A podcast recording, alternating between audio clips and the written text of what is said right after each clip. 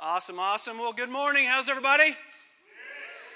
Good to hear. My name's Aaron Pennington. I'm the lead pastor here. I'm fortunate to be the lead pastor here, and we're excited, as Corey said when he opened us up, uh, four weeks away. Four weeks away. Well, there's been so much planning that has taken place to get to us, to get to this point, and uh, we could not be more thrilled. So I just want to pause and say thank you to those in this room that have come to be a part of our preview service. So glad you're here. We're also recording this. I want to say thank you for those that may be catching us online. Thanks for joining the conversation. Uh, I want to start by talking about something that's going to be really, really, really important around here. And um, we're going to talk about culture today. And some of you guys may be thinking, oh, that's not what it should be. Let's see if we can get it up there. This is why you don't use t- new technology when you have your grand opening and you do it at your preview services. So um, I'm going to play with this a little bit as I'm talking. So, uh, one of the things that we have come to understand is how important culture is when it comes to the kind of church that we want to become. And we're going to take the next three weeks to talk to you guys about what we call our cultural distinctives. Give me a second here. Let's see if we can have.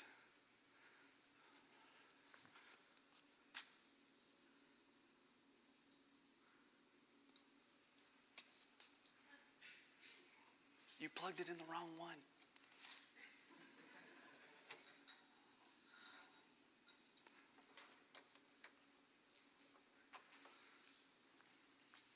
One second.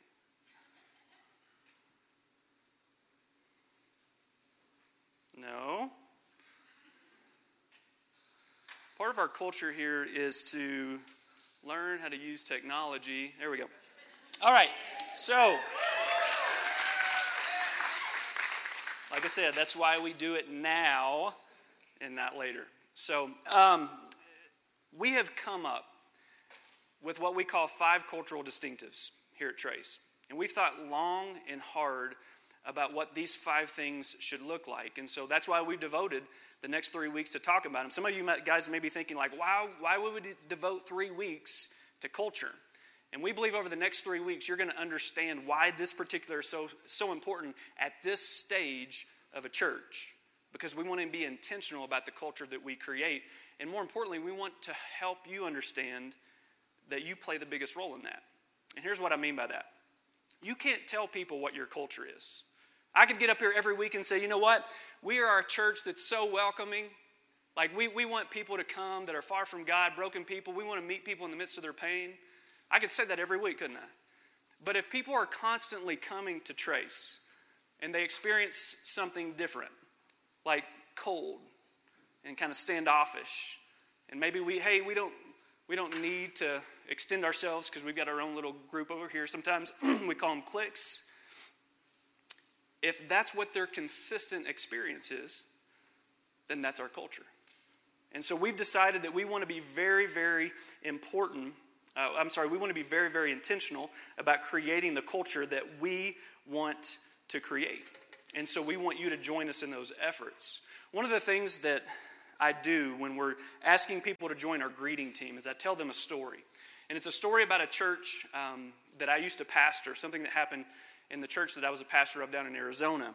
And I got a phone call one day from a friend of mine, and he said, uh, Aaron, hey man, I just want to give you a heads up. There's a woman in our community who just got some really, really bad news. She just found out that her, her son, 31 year old son, died in a tragic accident uh, at his workplace, work site. And he said, That's not all. He said there was uh, this extreme amount of grief, as you can imagine, in their family. And the husband could not handle it. And so he drank himself into a stupor, got in his car, drove down the wrong side of the road, head on collision, and he died in the same week. This young lady had found out in the same week that she lost both her son and her husband to a tragic accident. And he said, Aaron, I need to let you know she's never been to church before in her life, but she's coming to your church this weekend. And I was hoping we'd get a picture of her. It's like, man, I want to know who she is. I want to make sure that we extend as much love and as much comfort in her direction as possible, but we never got that picture. So I remember pulling our greeters in and I told them the story. And as many of you were just heart stricken with grief and empathy for what that family was going through. And I said, Guys, I don't know what she looks like, but what if we treated everybody who walked onto our church campus as if they needed to be greeted and welcomed in the type of hospitality that would help ease their pain by genuine smiles in their direction and greetings saying, Hey, we're so glad you're here. Like, really, we're so glad that you're here. And that became our culture. And so we began to create this culture where it's like, man, let's just treat everybody as if we don't know what's going on in their life because we don't know what's going on in their life. And that's the kind of culture that we began to create. Let me show you something different of how a culture can be created. How many of you guys love Chick fil A? Yeah. yeah. Best spicy chicken sandwich in the world. It is. And uh, maybe you know this in the Gospel of John. Jesus said he's going to go and prepare a place for us in heaven. I think he's also going to go put a Chick fil A in heaven. It's that good. Can I get an amen? If you're there, if you're ever at Chick fil A and you order a milkshake or a spicy chicken sandwich or whatever it may be, and after you order that and they give it to you, you say thank you, what do they say? My pleasure. Why do you know that? Because they've been so consistent in doing that that it is now a part of their culture that no matter when you go, you're going to experience their hospitality in that way because they do it over and over and over again. There's a pastor friend of mine here in town, and sometimes I'll pick him up for lunch, and I'll say, Hey, man, where do you want to go? And a lot of times he'll respond, Do you want to be treated like a king? Because if you wanted to be treated like a, like a king, we need to go to Chick fil A. That's the brand, that's the culture that they've created because they've been consistent with doing that over and over and over. Do you know our homes actually have a culture as well? We create cultures in our homes by what we consistently do over and over. One of the things that Emily, my wife, and I have tried to instill in our home as part of our culture is a culture of encouragement where we encourage one another. All of us need to be encouraged. And I remember years ago when my daughter, uh, Lily, who's seven now, but at the time she was only four, and she was sitting in on a service kind of like this and listening to me teach. And at the end, she came up to me and she said, Dad, you talked for a long time. You said a lot of things that I didn't understand, but you did great. And I'm like, well, okay, now we're, I know that that culture's starting to be instilled in our family. And uh, we keep pushing that and encouraging our kids to, um, to take that on and create that culture. And it only becomes our culture when we consistently do it. Now, let's transition for a, second and talk about the church cultures that all of us have likely experienced. And oftentimes, it's the culture of the church that you went to or have been a part of in the past that left you with the biggest impact. Maybe you never thought of it as, as being their church culture, but that is exactly what it was. And let's be clear that could have even that could have either left you with a positive experience or it could have left you with a negative experience. So here's what we want to do I want to go over a handful of things. And I want to talk about. And it's not my intentions to, to throw the church under the bus today, but I want to be real and talk about the experiences that likely many of us have had. So let's talk about this. Over here, You've got the legalistic culture, where maybe you've been to a church and it's like, man, if you didn't act a certain way, if you didn't look a certain way, that you just didn't fit in there. In other words, if you didn't fit this model, you weren't a good Christian. That's legalism. It's saying, hey, if you don't behave a certain way, if you don't act a certain way, then you're not welcome. That's legalism. We don't want anything to do with that here. Some people call it behavior management. That's over here. At Trace, we want to create a culture that is welcoming, that is inviting, that is loving, that is truly saying, Come as you are, no strings attached. Friends, some of you need to come in here, and although we want you to get involved in serving and become a bigger part and take ownership of this church with us, some of you need to sit in these seats for a couple months and just sit and soak and maybe take on the shape of a sponge. Do you know when a sponge fills up that it takes on a new shape? and has new purpose. Some of you need to do that because of the pain and the baggage and the luggage that you bring to the table, and we are okay with that. You need to know that because that's the kind of culture that we want to create here. Maybe on the other end, you've been a part of a church culture where it was all grace. Like, hey, you can just, you're forgiven no matter what. Oh, you cheated on your wife again. Oh, you're still getting drunk and getting you know, high on drugs. Oh, it's okay. You're forgiven. There's no accountability. We're not interested in that either. Over here, we want to root ourselves in the truth of God's word. And although we do want to say, Come as you are, as we embrace the cross and what Jesus did, none of us should stay as we are. We should be compelled to move forward in the direction of Jesus in hopes that we will grow in our reflection of His light and His love in the lives of other people. That's the culture that we want to create here.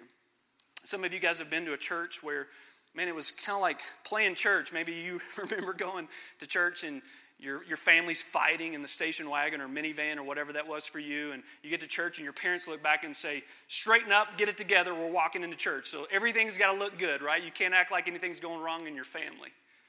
Let me talk to you about a specific thing that's in this category that happened to me when I was 16 years old. I grew up in a church, and it was a good church. But I was making some very poor decisions in my life, and I'd only had my license for about five months, and I got my first DUI. And I remember walking into my church, and I knew people knew about it. I grew up in a small town in Kentucky of about 13,000 people. And I knew people knew about it, but nobody said anything to me.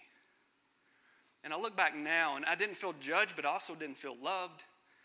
And I wish somebody would have come up to me and said, Aaron, like, man, let's talk about the decisions you're making in your life. But nobody did, even though they knew what happened. It's like, let's just play like everything is okay. Now, here's my promise to you.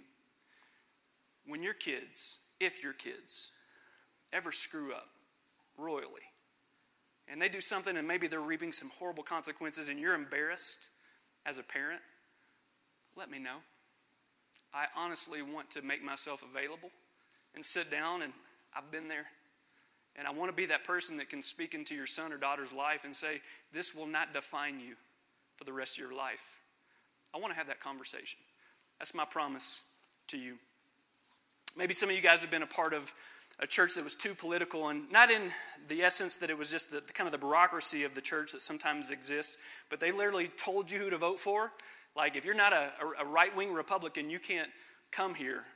Maybe you grew up in that kind of church. I don't know, or maybe you've attended that kind of church. And I want to be very clear. At Trace, we want to create an environment in a space where Republicans, Democrats, liberals, conservatives, gay people, straight people, uh, libertarians, whatever category or whatever label you would put on people, we want this to be a safe place for people to encounter the cross and the gospel, knowing that all of us, all of us will be challenged by the gospel, will be challenged by the cross. And so we want to create an environment where all people are welcome here. Our only identity is not in a political party. Our only identity is in Jesus. That's it. That's it. Our identity is going to always be in Jesus and Him alone. And I wrote this down and I want to share it with you. we're, in, we're in probably one of the most heated political environments that our country has experienced in a long time. And as I was thinking through this, I just wrote this down. Whether it's Hillary, Trump, Sanders, Johnson, or whoever else you would throw into that category. I don't want any of them to be my shepherd. The Lord is my shepherd. He leads me beside still waters. He brings rest for my soul. I want us all to remember that. I don't know if you're looking to those candidates as a shepherd. Sometimes we do, unfortunately. Jesus is our only shepherd. I want to remind you of that. Maybe you were a part of a church where the building was the only focus, or growing the building, growing the church. It was all about the people. And don't get me wrong, we want a lot of people to come here because we believe in what we're doing, but we don't want to be defined by our buildings or by how many people come to our church. We want to be defined by how we're reflecting the light of Jesus in this community. And so I'm going to give you uh, a couple things that we're actually going to be doing. We haven't talked about this yet. At our grand opening, and you may start seeing some promotion that we put out in the community as of last week, we're going to invite everyone to bring a pair of shoes for foster kids right out of the gates for our grand opening. And for every pair of shoes brought for foster kids, we're going to match it as a church. We actually came under budget when, it, when um, we were putting together our marketing plan and how much money we wanted to spend on kind of putting the promotion of our grand opening out there. And we came under budget, and really quickly it's like, okay, well, now we've got extra money. What if we just go spend it on some more marketing? I said, no. What if we just put some shoes on a bunch of feet of kids that could really use a blessing in their life? My hope is that you'll partner with us and do that. Last one maybe you've been in a church where people or the pastor or the leaders were more interested in, in pleasing a few people in the pew than they were the Holy Spirit. Meaning, those people had been in church their whole life, maybe they gave the most. And so, those people's opinions became more important than other people's opinions. And so, all the decisions wrapped around just a handful of people instead of what the Spirit of God was leading us to do. And at Trace, we want to listen to the Spirit and we want to move forward on our knees. That's how we want to move forward here. And although these aspects of culture are important, we have determined that there are bigger, more fundamental pieces in place when it comes to our culture. Here's what I mean by that. All of us would say that we want to be a part of an authentic church, right? We don't want people acting fake, playing a part. We want people to be real. And you go to a lot of churches and they'll actually have that as maybe one of their core values. And what we've determined is, although that's very important and we absolutely want an authentic church, there's a, there are bigger values in play that if we get these right, then things like authenticity will naturally happen. And so that's what has uh, led us to what we again call our cultural distinctive. So here are the five most important things uh, that we're putting in place as our culture. The first one is teachability. Uh, and this, of course, is an acronym for, for TRACE, our name, keeping it simple as we can. Teachability, release, accountability, creativity, and empowerment. And what I want to do for the rest of our time today is just talk about the importance of teachability. And so that's what we're going to do. Whether we know it or not, we're always learning. We learn shortcuts to our destinations. We learn how to use new technology. We learn to avoid that one guy at work, right? We learned that Michael Phelps is still amazing in the pool. How many of you guys been watching the Olympics? Yeah. We also learned that Russia still cheats. Was that too soon? Is it, is it too soon? We learn what makes our spouse upset, but for some reason we keep doing it. As parents, we learn how to parent our children differently because we know they're all unique. I'm learning how to distinguish the footsteps of my kids, and here's why. If my kids are coming down the stairs, I could be met with a handful of different greetings. For instance, if it's one of my daughters, I'm a parent, a father of four. If it's one of my daughters, I know I'm likely to be met with a big hug on the back of my leg. But if it's my son Jonathan, I could either be met with a hard plastic lightsaber to the middle of my back, some nunchucks to my kneecaps, or if he gets in front of me in time, a punch to my growing. And so I'm learning to distinguish the footsteps of my kids as they're coming in my direction. We're always learning. We're always wanting to put ourselves in a position, or I should say, a posture of learning.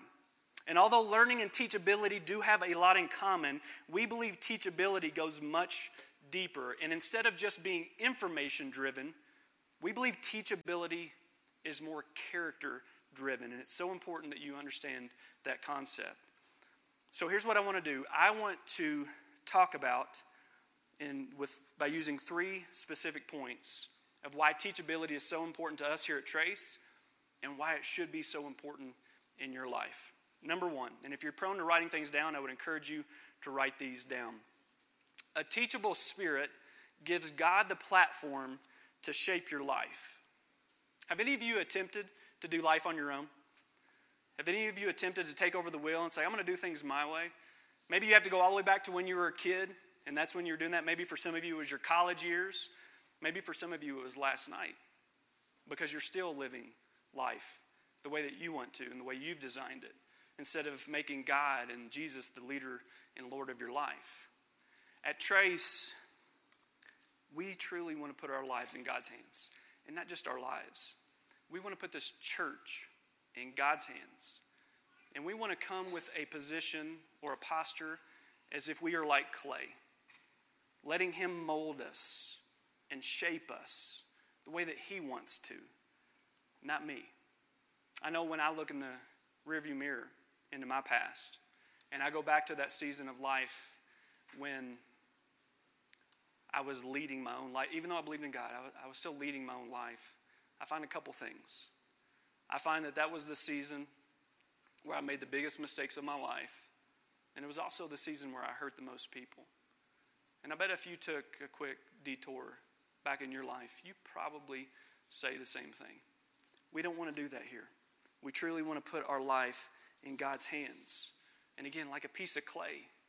You know, sometimes we act more like a big, hard piece of marble. And although it looks strong and pretty at times, the slightest bit of distress will crack it. Sometimes that's what happens with our lives. I'm reminded of Isaiah 64 8 that says, Yet you, Lord, are our Father. We are the clay. You are the potter. We are all the work of your hand. I want to also remind you that a culture will be made at Trace. It's going to happen. A culture will be made here. And it's going to happen one of two ways. We're either going to intentionally come together as we talk and discuss all these really important subjects, and we'll come together in a unified effort and we'll make it happen together, or it's accidentally going to fall into place with not really thinking through things, being inconsistent with who we really want to be. And so I want to make sure that we remember this one thing a culture is going to be made here. Let's own it and let's create it together. Number two, teachability leads to lifelong learners. By show of hands, how many of you guys know that one guy or girl who knows everything? You can't teach them anything. How many of you guys, you know that person? Okay, if you're not raising your hand, it's probably you. so be careful. We don't, nobody likes that. Like, stop it. Nobody wants you to act like you've got all things figured out. In my 37 years of living, here's what I've learned we don't arrive at too many things in this life. We just don't. There's not too many things where it's like, I got it. It's done. It's figured out. I've, I've got this part of my life taken care of. I don't need to learn anything else. We don't arrive at too many things in this life.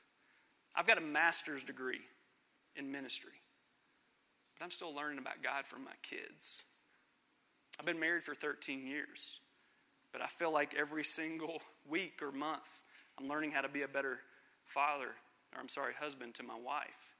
Because things change, don't they? Things change. I read an interesting article once that said that if you've been married for 20 years, you've likely been married to three different people because things change. You get new jobs, you have kids, maybe your faith grows, maybe your waist size grows. Things change. And you need to continually learn what it looks like to be the spouse that they need you to be. In other words, Learning how to be the spouse God wants you to be is not a set point, but rather a moving target. I'm going to take a detour for a second with you guys. Let me bounce this. Guys, just the guys, specifically husbands in the room. I want to give you a, a tip of something that has paid dividends for me as a husband and also just in my marriage. One time a year, only one. I want to be clear about that because I don't want to act like I'm more spiritual than I am. One time a year, I'll take my wife out and I'll look at her and I'll say, Sweetie, what are two things, two things that I can do to be a better husband? And I let her know, and I'm not going to respond to anything you say. I'm just going to listen. Guys, one time a year, I want you to take your wife out on a smoking hot date, and I want you to look at her and I want you to say, Sweetie, what are two things that I can do to be a better husband? That's the easy part. The hard part is when they actually tell you something that you don't agree with, that you actually keep your mouth shut, right? I'm going to get a t shirt at some point in time that says, We don't say shut up, but the Holy Spirit does. Because sometimes the Holy Spirit's saying, Don't, like, be quiet and listen. Reminds me of James 1 19 through 20, one of my favorite verses for married couples. My dear brothers and sisters, take note of this. Take note of this. Everyone should be quick to listen, slow to speak, and slow to become angry because human anger does not produce the righteous life that God desires. Guys, listen. Don't respond, just listen. Ladies, I've got some homework for you too if you're married in here. One time a year, your husband's going to take you on a smoking hot date and he's going to look at you and he's going to say, What are the two things that I can do to be a better husband? Just give him two. Like, don't give him three or 12, or don't give him like an Excel spreadsheet of everything that he needs to work on, right? Give him two. That's all we can handle. And in all honesty, be gentle. Be gentle. It's tough on us guys sometimes to feel like we're not measuring up. But if we take the posture of a learner and we truly have a teachable spirit, if there's any area that you need to continually grow in, it's being a good husband and a good wife. All right. Romans 12, 3. Let me get there. Did I miss it? Maybe I missed it. There it is, sorry. For by the grace given to me, I say to every one of you, do not think of yourself more highly than you ought. Don't act like you ever figure anything out or you've actually arrived at something. Don't, don't think of yourself more highly than you ought, but rather think of yourself with sober judgment in accordance with the faith that God has distributed to each of you. We don't arrive at too many things in this life. And to be honest with you, as soon as we act like we first like we've arrived at anything, I think is when we first start to look as foolish in the eyes of God. Because he's up there saying, I still got plenty to teach you when it comes to that particular subject in your life. Let me remind you of our one thing a culture is going to be made here. Let's own it and let's create it together. This is not something any of us want to accidentally fall into place. Number three, and our last one a teachable spirit asks for feedback because feedback is our friend. Allowing others to speak into your life may be one of the most powerful things that you will ever do. Guys, we all have blind spots, and they will remain blind spots if we don't allow others to point them out. And oftentimes we don't ask for feedback because we're afraid of what we're going to hear. I used to be on a leadership team with about 20 people, and I was a part of a very large church. And we'd get away on retreats from time to time. And my mentor was also a part of this particular leadership team. And I remember we came back from one of those retreats. It was about two or three days long. And I said, Hey, is there anything you'd like to point out to me? I gave him, I opened the door for him. Is there anything that I did? Is there anything that I'm saying that you, you think that I maybe need to be critiqued on? And he said, Yeah, actually, there is. He goes, Aaron, I think you share your opinion too much. And I'm like, like, whoa, like, wait a minute. That's that's and he goes, Yeah. He goes, I think sometimes you share your opinion because you just want to be heard, not that it's really going to add any value to the conversation. That hurt because he was right. But I got a little defensive. I didn't like hearing that. I don't think any of us like to get feedback that challenges us. But if we take the posture of a learner and have a teachable spirit, those things will make us better. And so, what I do now when I'm often in settings where there's a lot of people giving input, I'll ask myself a couple questions. If something comes to my mind that I want to share, number one, is it going to add any value to the conversation? And number two, do I just want to be heard?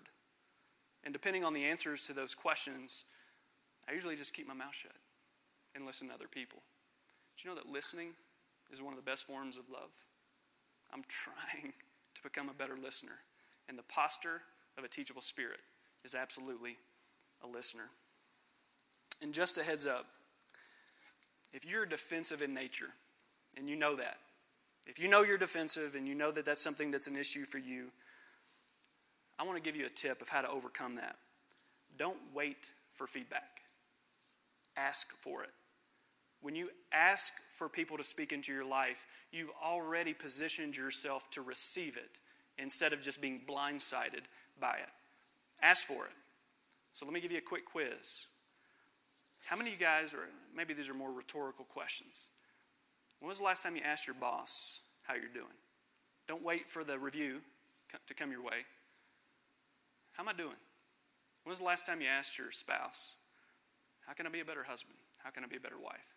When's the last time you asked your kids, hey, what's daddy doing or mommy doing that's frustrating you right now? And listen. Listen. If you'll ask for the feedback, you're going to grow in this area of teachability. And some of you, maybe to the answers, you know, as you're answering those questions right now, you may automatically know this is an area of struggle for me. But there's some good news for you. You're only one conversation away. You're one conversation away from inviting somebody to speak into your life. And here's the beauty about feedback you don't have to listen to it. But if you never listen to it, you don't have a teachable spirit. If all of us come to this room and approach this church and what God wants to do in and through us with a teachable spirit, we're going to have a posture of humility. And humility is arguably one of the most Christ like attributes that we could have. Teachability has got to be a part of the culture here at Trace. And let me remind us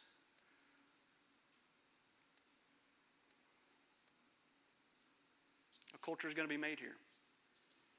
It's either going to accidentally happen because we weren't intentional and we didn't unify in our efforts, or we're going to own it and we're going to create it together. I'm going to pray for us, and our team's going to come up and lead us in a time of response. And I want you to, to think about whether or not you have a teachable spirit. And maybe the thin space for you and God this morning is going to be inviting Him in to give you a couple action steps. I've already given you a few action steps, but a couple action steps that would allow you to grow in this particular area. And one of the things that's maybe obvious, but for the sake of saying it, so that we all hear it, is that we're all going to put ourselves underneath the authority of God. We're going to listen to Him, we're going to search Him, and He's going to speak to us. But will we listen? Will we listen? I'm going to pray for us, and our band's going to come up. Father, thank you. Thank you for what you're doing here. Thank you for leading every single one of these people into this room and allowing them to be a part of this conversation. Father, I know from the experiences you've given me and even the failures that I've had that teachability has a whole lot to do with humility. And Father, any of us that are living our lives more led by pride than humility, uh, it's just not going to go well for us. We've, all, we can all point back to things in our life where we know it just doesn't work.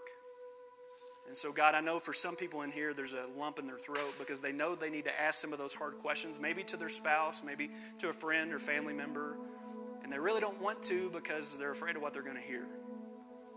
Lord, would you give us courage? Would you help us to see the value in moving in this direction? And God, I have no doubts that as we unify around this idea of being teachable, that we will be better listeners, and that we'll be a more effective church. So, God, would you join us? We need you. We pray this in Christ's name. Amen. Amen.